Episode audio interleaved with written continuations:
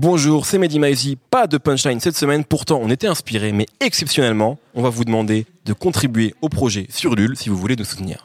Bonne émission.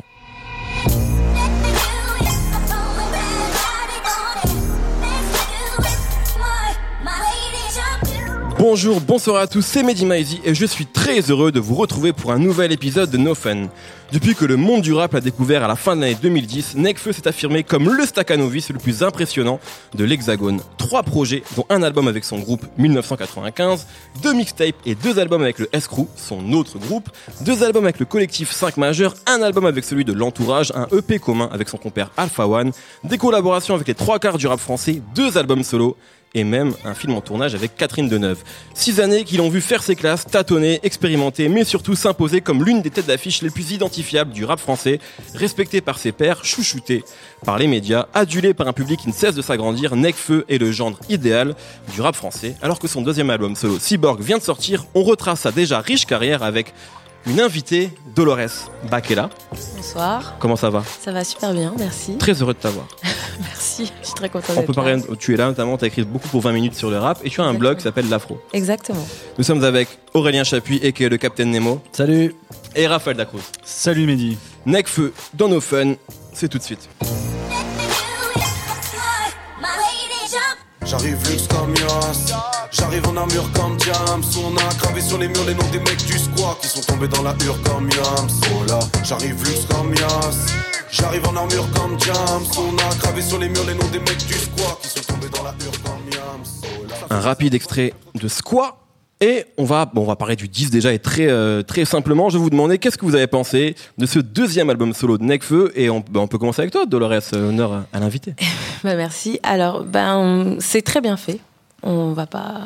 Enfin voilà, Nekfeu c'est un rappeur technique, c'est celui sur lequel en fait donc tous les membres de l'entourage ont misé pour justement commencer à avoir une carrière solo, un peu à la manière justement de la section d'assaut. Hein, on fait d'abord des projets en commun et ensuite on lance successivement les uns les autres et on se relaie. Voilà, donc un très bien produit, très bien fait. C'est marrant que tu dis ça parce que je me souviens qu'au tout début de 1995. Quand vraiment on voit uniquement des freestyles d'eux, beaucoup de gens les comparaient à la section d'assaut au début de la section d'assaut parce qu'ils faisaient beaucoup de freestyle, de la même manière que la section s'était fait connaître. Et c'est marrant finalement que tu fasses aujourd'hui ce parallèle entre non pas la section d'assaut 1995, mais entre le Watibé et l'entourage qui sont 2 collectifs qui maintenant vendent beaucoup de disques, bon à des degrés différents, mais voilà. Puis on voit surtout que de toute façon ils avaient les mêmes ambitions au niveau de l'industrie, même si effectivement ils se positionnent pas du tout sur les mêmes, on va dire sur les mêmes créneaux. Mais clairement il y avait la même ambition. De faire très vite aussi beaucoup de scènes et aussi de mettre en valeur des personnalités différentes. Moi à l'époque j'aurais dit que c'était un peu à la manière des boys bands qu'on a eu justement en maison de disques. Ah ouais carrément. Dans le sens où quelque part il y a ce côté voilà tu vas avoir le gentil, tu vas avoir le romantique, tu vas avoir un peu le vénère. Enfin il y a une espèce de typologie. Ouais. Je dis pas que eux ils représentent ça mais ça nous rappelle quand même des choses et de faire vivre un collectif ça permet ensuite de miser sur chacun des membres et donc aussi de pouvoir, il y en aura pour tous les goûts, c'est sûr. Donc, ouais. Raphaël sur l'album Cyborg qui vient de sortir de Nekfeu. Eh bien, j'ai préféré cet album à l'album Feu qui est sorti donc l'an dernier. J'ai trouvé qu'il y avait peut-être moins de concessions pop grand public que sur Feu.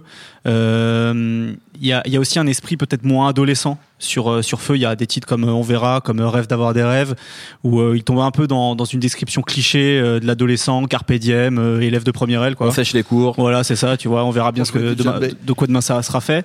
Là, ce truc, il est complètement enterré sur cet album. Il fait complètement le deuil de son adolescence. Il entre dans la vie d'adulte. Il se regarde dans la glace en fait. On a l'impression qu'après tout ce succès, il se retrouve tout seul dans sa loge ou dans sa chambre d'hôtel. Il fait le point. Et il se regarde dans la glace en fait, et notamment le premier morceau, Humanoïde. Et voilà, c'est plus. On verra bien ce que l'avenir nous réserve, mais il faut que j'affronte mon présent. En fait, il a l'air très angoissé. Il y a les démons du passé qui reviennent.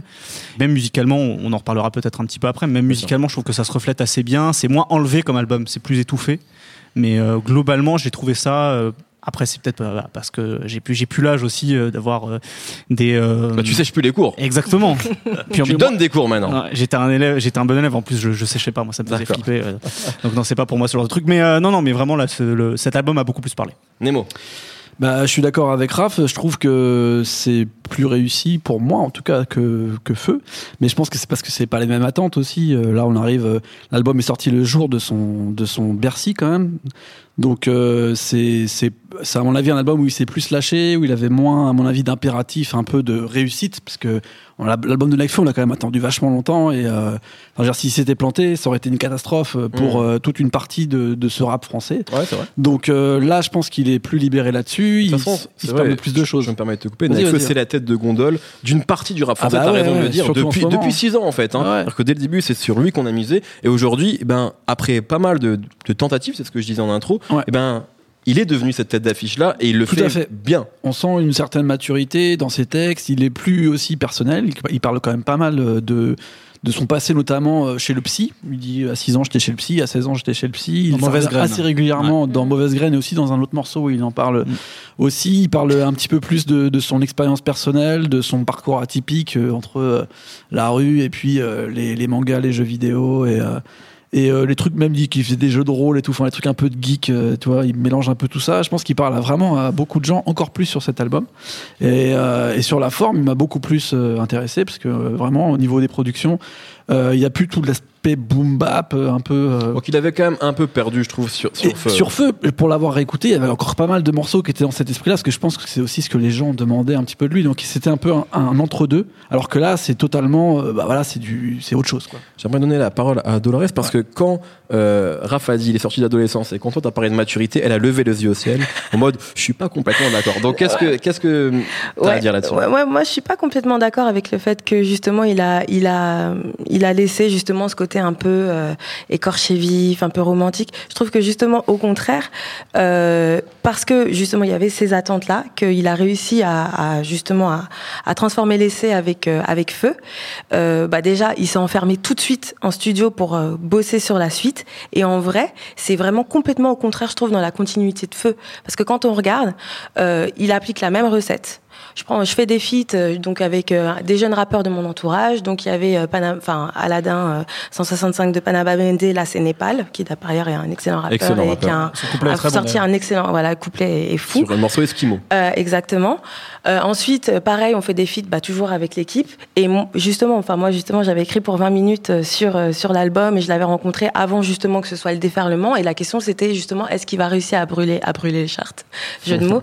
Et en fait oui, ça l'a fait, mais déjà, l'idée du collectif, elle était très très présente. Donc je pense qu'en fait, il a fait comme, pas ce que l'industrie demande, mais quelque part, le premier album, c'est un peu une carte de visite. Donc je pose toutes mes thématiques, je vous montre comment je vais bosser. Et j'embraye très vite. Et après, j'embraye et je fais la même chose. Là, il y a Dooms, il y a Alpha Wann, il y a Sneezy, il y a les proches un peu de la même galaxie, donc il y a Esprit Noir. Il a ensuite, par ailleurs, encore une fois, entériné des thèmes qui étaient déjà présents, par exemple, notamment quand il dit... il parle beaucoup des rapports justement sociaux, il l'a toujours fait, il a toujours pris position, donc ça c'est pas une nouveauté non plus. Et là d'autant plus, il prend Archichep là pour le morceau Vinyle où t'as Alpha Wann, où il entérine le côté, là je prends une figure importante justement des droits, de la lutte pour les droits des Afro-Américains, donc ça c'est pas du tout une nouveauté non plus. Et donc je trouve que là, et le côté rage adolescente, je trouve qu'elle est encore présente justement parce qu'il dit là je vais être encore plus introspectif. Quand j'avais 16 ans, il continue l'histoire de l'égérie, là. Donc, tout ça, en fait, pour moi, c'est juste une continuité. Et même en termes de prod, musicalement, il va juste un peu plus loin. Mais on va parler des prods juste après. Moi, c'est vrai que je suis assez d'accord avec ça. Je trouve qu'il y a un côté encore assez... effectivement, il y a le succès qui est passé par là. Ouais. Donc, il en parle et on voit que sa vie a évolué. Mais je trouve que dans le propos, et c'est peut-être d'ailleurs ça qui fait son charme pour beaucoup de gens, il y a un côté encore assez jeune, moi, dans ce qu'il raconte, dans sa manière de raconter les choses. Raphaël, tu voulais intervenir ? Ouais, dans ce cas-là, si on doit faire des nuances, pour moi, c'est plus jeune adulte qu'adolescent, justement. Je trouve que... Il y a moins ce côté euphorique, un petit peu innocent qu'il pouvait avoir sur Feu. Pour revenir sur ce que tu disais sur le côté parfois vouloir parler de choses dans la réalité, moi je trouve qu'il passe un peu à côté justement quand il notamment sur le deuxième couplet de Square. Ah mais attention, je dis pas qu'il réussit. Ouais, bien sûr. Ouais, non, c'est pour rebondir sur ce que tu disais justement. Ouais, bien sûr. Fait. Mais justement, je trouve que c'est pas forcément très réussi dans Square. Sur le premier couplet, il a un espèce de truc de nouveau riche et dans le deuxième couplet, il parle des manifs, il parle de Nuit debout, etc. Je trouve qu'il tombe complètement à côté. Il y a aussi le morceau Aventurier et pareil, je trouve qu'il passe à côté. Moi, je préfère quand il se regarde dans le miroir plutôt que quand il ouvre la fenêtre pour voir ce qui se passe dehors, en fait. C'est là où je le trouve beaucoup plus intéressant. Ouais, je suis d'accord. Et là, je le trouve qu'il fait très bien. Et même sur, tu parles aussi de romantisme, sur les morceaux de feu, il avait un rapport aux femmes qui était un rapport presque social aussi. C'est-à-dire que soit c'était la stripteaseuse qui était en dessous de lui, soit c'était dans Princesse, une fille qui était d'un milieu social plus haut que lui. Enfin, il avait ce prisme-là, en fait. Et là, il l'a plus sur cet album-là. C'est-à-dire que entre-temps, c'est devenu un peu une... mais il en parle plus. Etc. Non, mais peu importe. Le truc, c'est qu'il en parle plus, en fait. Il parle plus du tout de ça. Dans OD, par exemple, il parle juste d'une relation qu'il avait avec une fille. Et il le fait de manière très très belle. D'ailleurs, il y a une phrase que j'aime bien dans l'album. Je l'ai notée, enfin sur ce morceau-là que je l'ai notée. Il dit: ton absence est la pire des présences. Il y a des mecs, ils ont essayé de faire des morceaux entiers là-dessus, ils ont jamais vraiment réussi. Là, il arrive très bien à le résumer en une seule phrase. Et je trouve que là-dessus, il arrive plus finalement à aller au bout des choses, de ce qu'il voulait faire, sur le romantisme, sur une partie d'ego trip, mais il est toujours à côté sur le côté un peu lutte des classes parfois. Les mots. Ouais, moi je suis d'accord. Le morceau qui m'a le plus accroché, en fait, que j'ai écouté jusqu'au bout, c'est Galatée, justement, le morceau où il parle, où il y a vraiment une histoire, il y a un début, il y a une fin, il lâche pas son sujet. Alors, comme disait Raph, justement, je trouve qu'il y a des morceaux où il part sur un point, genre par exemple l'ouverture sur Humanoïde, je trouve le premier couplet il se tient bien, puis d'un coup sur le deuxième il fait complètement autre chose, après il y a un pont. Enfin, je vois pas où. Enfin, à la fin du morceau, t'as l'impression que t'écoutes un album tellement il s'est passé de trucs, et tu comprends pas trop où il a voulu aller. Alors qu'il y a quand même 2-3 morceaux où il va au fond du sujet, et quand après, il y a des fois, peut-être, ça copie peut-être trop des modèles que moi je connais, dont un morceau, on dirait que c'est du Future 300%. Ouais. Là, c'est celui où il dit, je sais pas quoi, il faut avoir de la volonté. Là, il le répète comme un mantra, comme Future. Donc, toi, quand t'as Future dans la tête, c'est compliqué de te le sortir et d'avoir Nekfeu à la place. Mais il a presque le grain de voix de Bankroll Fresh en plus sur ces. Ouais, bah il change. Enfin, ça, c'est ça qui est intéressant quand même, c'est qu'il change techniquement sur quasiment tous les morceaux. Sa voix, sa façon de faire. Moi, ce qui m'énervait un petit peu, sa voix un peu qui partait dans des trucs un peu ragamuffin. Je sais que vous vous foutez de moi quand je raconte ça. On dirait du ragamuffin film de 90, genre tous les copains de MC Solar et tout. Là, il le fait de moins en moins. Ouais, mais il le fait quand même beaucoup, et sur des morceaux hyper marquants. Ouais, mais il le fait quand même beaucoup moins. Moi, je trouve, sur l'album, il m'a fait bizarrement penser plus à un jeune D6 de la peste, tu vois, sur l'accent et la façon dont il se pose, ce qu'il faisait pas du tout et ce que je reconnaissais pas du tout dans sa musique auparavant, quoi. J'aimerais qu'on parle un peu de la, vous l'avez rapidement évoqué, la production du disque. Ouais. Il a un moment, je crois que c'est sur Saturne, je sais plus exactement, mais bref, il dit S-Crew, le French OVO. Oui. Donc OVO. Senzu, pardon, effectivement. Donc OVO, qui est le label de Drake, voilà, donc a effectivement ramené un son. Ouais. Et mettons les pieds dans le plat. Quand Gradur reprend le flow de Migos, toute la France entière lui tombe dessus, fait des vidéos parodiques en disant c'est honteux, le rap français n'a aucune originalité, ça ne fait que reprendre les patterns de Migos, de Quavo, etc.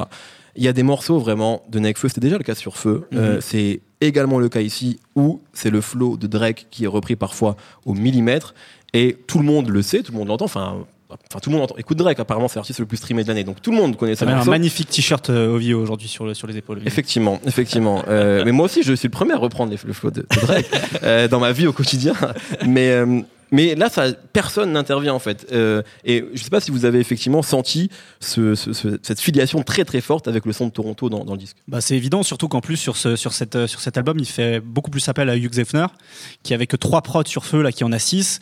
Et c'est vraiment un compositeur qui a l'espèce de son de vertige, le son des hauteurs comme ça, avec plein de nappes. Très fort, hein, d'ailleurs. Il est très très fort. Il a aussi produit cette année un morceau comme Merci Beaucoup de Caballero Jean Jass. Là, c'est pareil, en fait il fait le même genre de son avec des grandes nappes comme ça et tout. Moi j'aime beaucoup Hugh Zefner et je trouve que c'est un très bon parti pris qu'il a eu justement de faire appel à lui et puisque tu parlais du côté un peu esprit OVO, il y a le morceau Eskimo dont on parlait avec Népal justement où c'est même il y a même un espèce de sample de grime en fait. Et on sait que Drake est un grand amateur / pompeur de grime aussi. Et donc voilà, c'est vrai qu'il y a une espèce de filiation qu'il a l'air d'assumer. Et au fond, sur le côté originalité du rap français, enfin moi ça me choque pas plus que ça quand Gradur pompe Migos. Donc ça me choque pas plus que ça. C'est juste que quand c'est qu'il fait, personne le dit ou très peu de gens le disent. C'est vrai. Dolores, je crois que tu voulais. Ouais, enfin parce que c'est un peu, enfin je pense, enfin. Déjà Drake, voilà, c'est l'artiste le plus streamé de l'année et c'est aussi, enfin, je le teste un peu au quotidien, c'est un peu aussi compliqué d'être critique par rapport à son succès et par rapport au fait que justement il y a tout ce côté aussi, c'est une nouvelle aussi manière de travailler et de faire de la musique. Et c'est une manière qui visiblement amène au sommet. Donc je pense que aussi c'est ce qui est valorisé.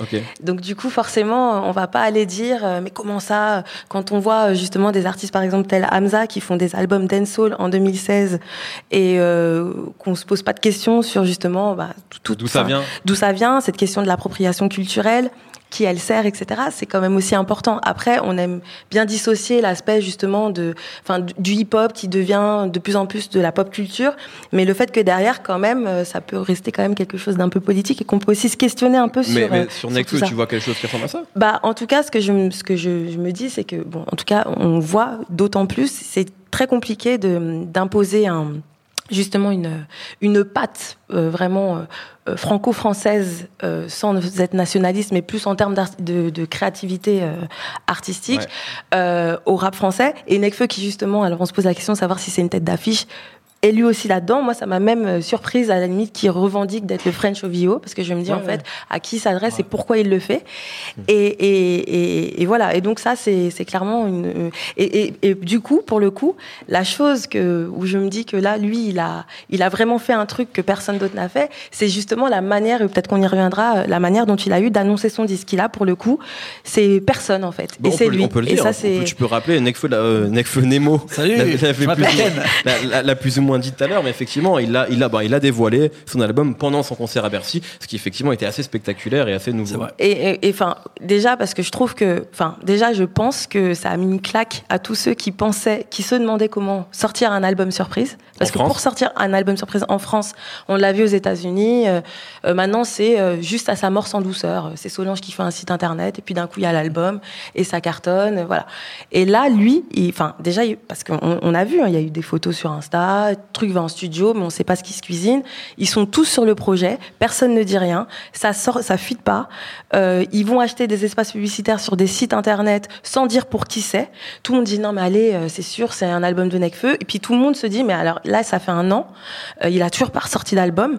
Et en fait, ça se passe à Bercy, les gens reçoivent, on leur demande de s'inscrire, il va y avoir une grosse surprise, tu te dis mais c'est quoi la grosse surprise ? Il va y avoir un 995 réuni, super. Non, en fait c'est un album, un deuxième album qui en plus, malgré toutes les réserves qu'on peut avoir, se tient hyper bien et bien fait, etc. Et d'ailleurs tous les gens qui sont inscrits ont reçu un texto de Nekfeu. C'est ça, coucou les filles, coucou les garçons, Et franchement, et je trouve ça fait très blogueur mode. Oui, mais je suis une blogueuse mode. Et et je trouve ça hyper fort parce que honnêtement, à part le visual album de Beyoncé il y a 2 ans, c'est un peu une première et un truc qui a hyper bien fonctionné, qui est hyper efficace, hyper puissant. C'est vrai. Après, là où se démarque, à mon avis, par rapport, on dit qu'ils copient les Américains et tout, mais en ce moment, le son qui fonctionne quand même en France, c'est la Zumba. On peut quand même dire que sur l'album de Nekfeu, il n'y a pas de Zumba. Il y a un vrai parti pris. Lui qui est censé copier en fait le modèle OVO, Drake est dans la Zumba 300%. Non, mais attention. C'est marrant. Voilà. Zumba, comme je dirais, le rap est devenu un truc dansant, ça c'est marrant. Et là, voilà où on est dans le rap français en 2016. On se félicite quand il n'y a pas de Zumba sur un album. On vient de loin quand même. Parce que là, on sait que les gros singles, même les mecs qui étaient ghetto dans le trap et tout ça, que ce soit les Gradur, que ce soit Niska ou quoi, ils sont forcément passés par un morceau un peu soit caribéen, soit sonorité africaine, dansant en tout cas, club. Et même les grosses têtes d'affiche comme Booba et Karis le font aussi aujourd'hui. Voilà, et Nekfeu, il n'a pas du tout ce morceau. Tous ces morceaux sont quand même des morceaux de rap. Et à mon avis, ce qu'il veut récupérer d'OVO, c'est quand même plus le modèle If You're Reading This Is Too Late, plus que Views, quoi. Non, Views, il l'a même pas écouté, on a l'impression. Quand tu écoutes son album, il n'y a rien de Views dedans, en fait. Il est vraiment dans encore le modèle super froid de If You're Reading This Is Too Late, qui était aussi le format de Future. Moi, je sens vraiment Future, Bankroll Fresh et Drake dans intéressant, c'est quoi.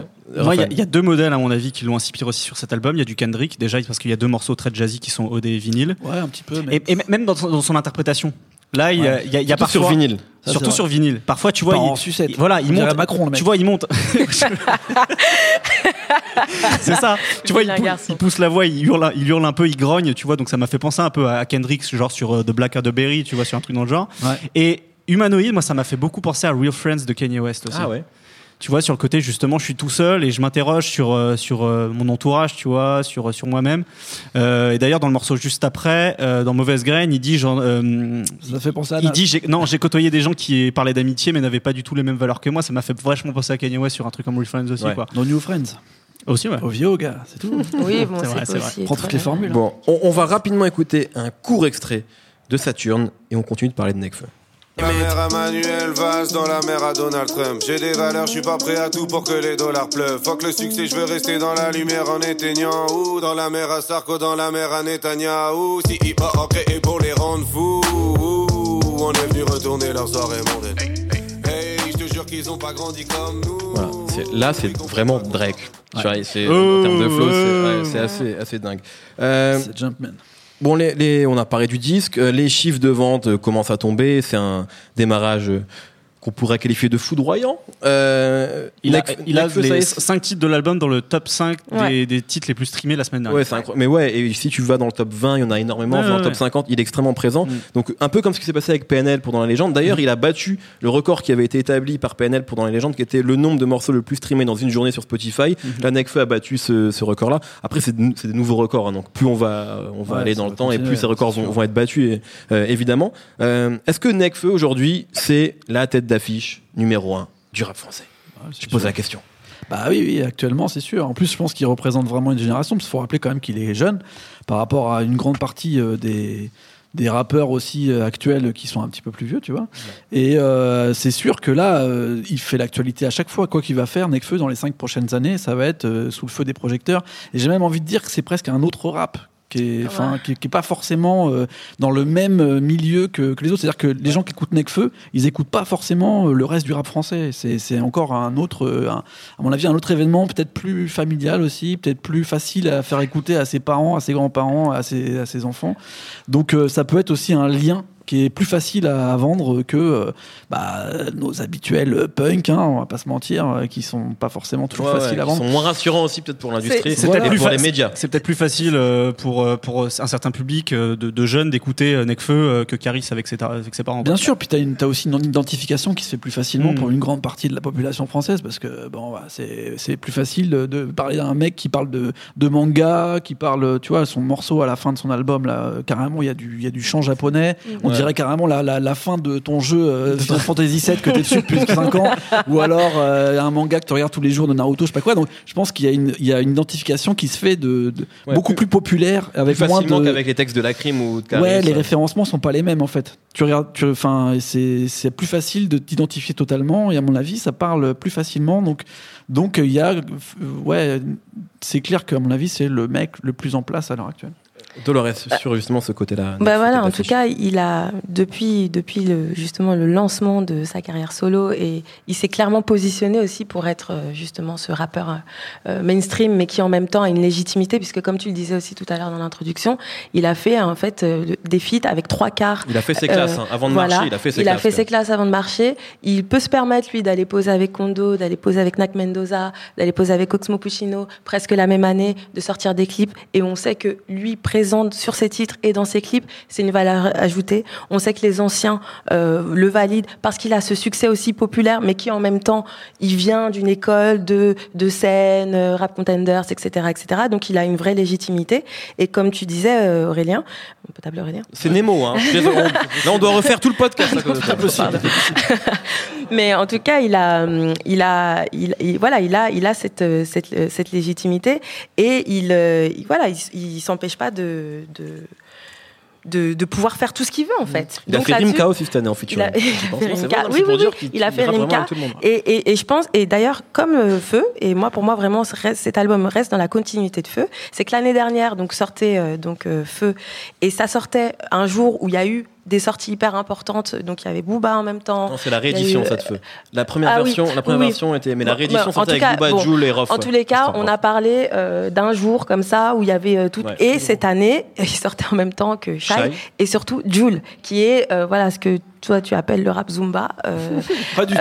Oh. Non, Jules, c'est le rap Kinvé. Ah, c'est en référence à Nico, qui Nico l'avait dit dans une émission, et c'est vrai. Rap Kinvé. En tout cas, un gros vendeur aussi, quelqu'un avec qui il peut, et il tient la concurrence. C'est-à-dire qu'il n'y a pas beaucoup de rappeurs qui peuvent déjà remplir un Bercy. Il ne l'a pas booké il y a si longtemps, et ça a été rempli, c'est complet.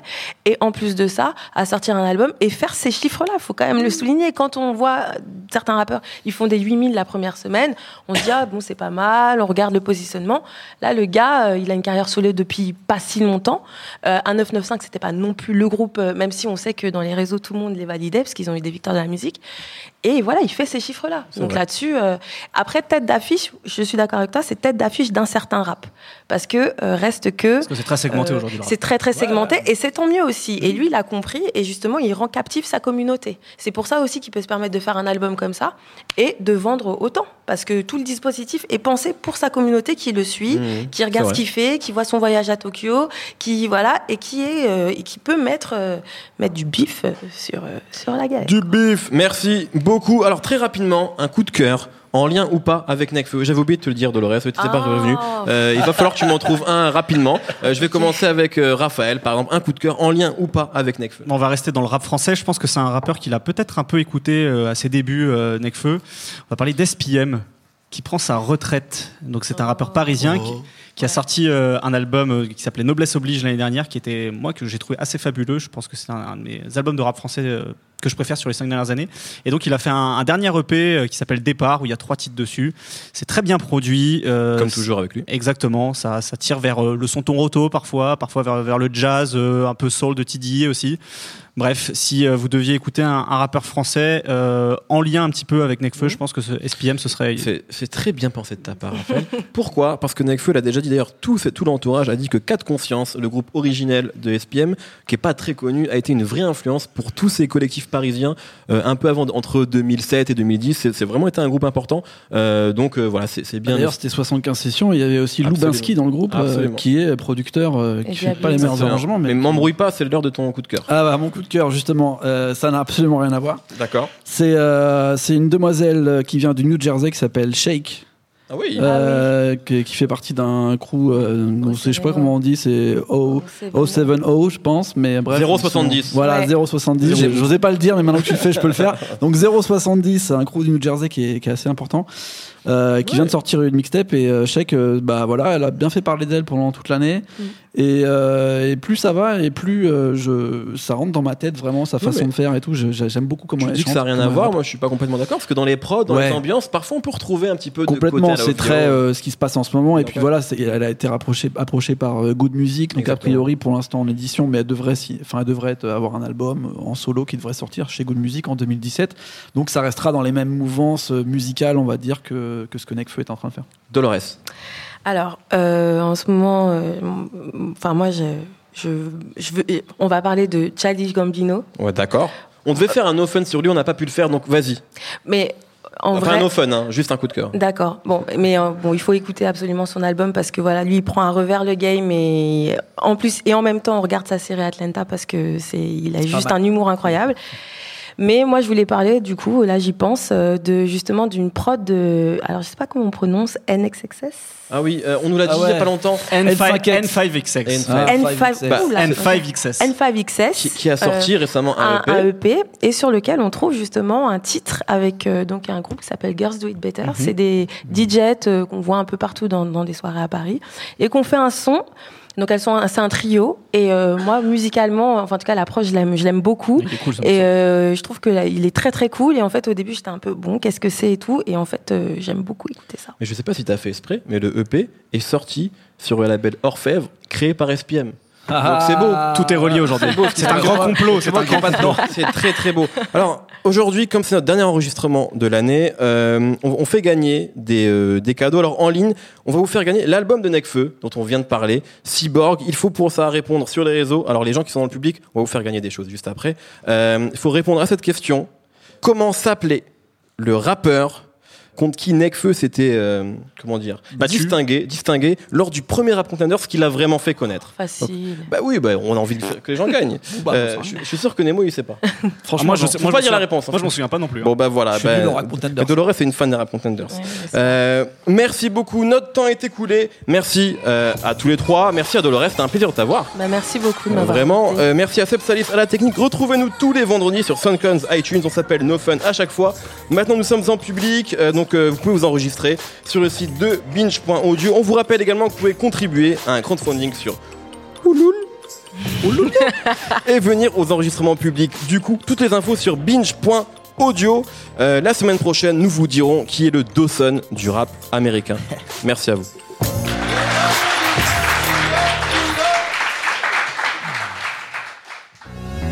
Salut, c'est Thomas Rozek, vous venez d'écouter No Fun, je vous invite à enchaîner avec Nos Ciné où on cause cinéma, série, grandeur et désespoir de ce qu'on peut voir sur petit et grand écran. On parle fort mais on a un bon cœur, ça s'appelle Nos Ciné, c'est un podcast du réseau Binge Audio.